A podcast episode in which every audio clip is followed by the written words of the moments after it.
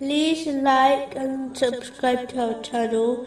Leave your questions and feedback in the comments section. Enjoy the video.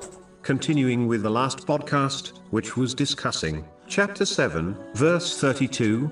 Thus do we detail the verses for a people who know.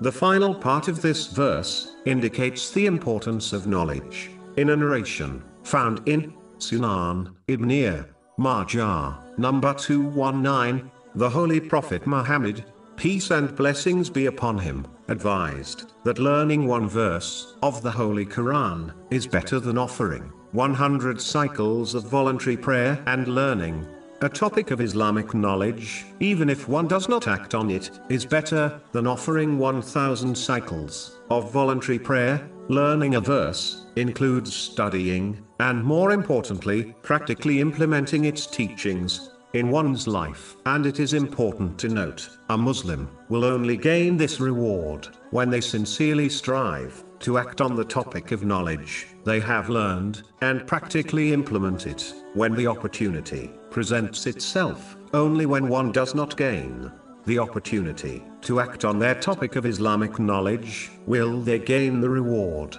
of offering 1000 cycles of prayer, even if they do not actually act on it. This is because Allah, the Exalted, judges and rewards people based on their intention. According to a narration found in Sahih Bukhari, number 1, and will therefore grant reward to those who would sincerely act when given the opportunity.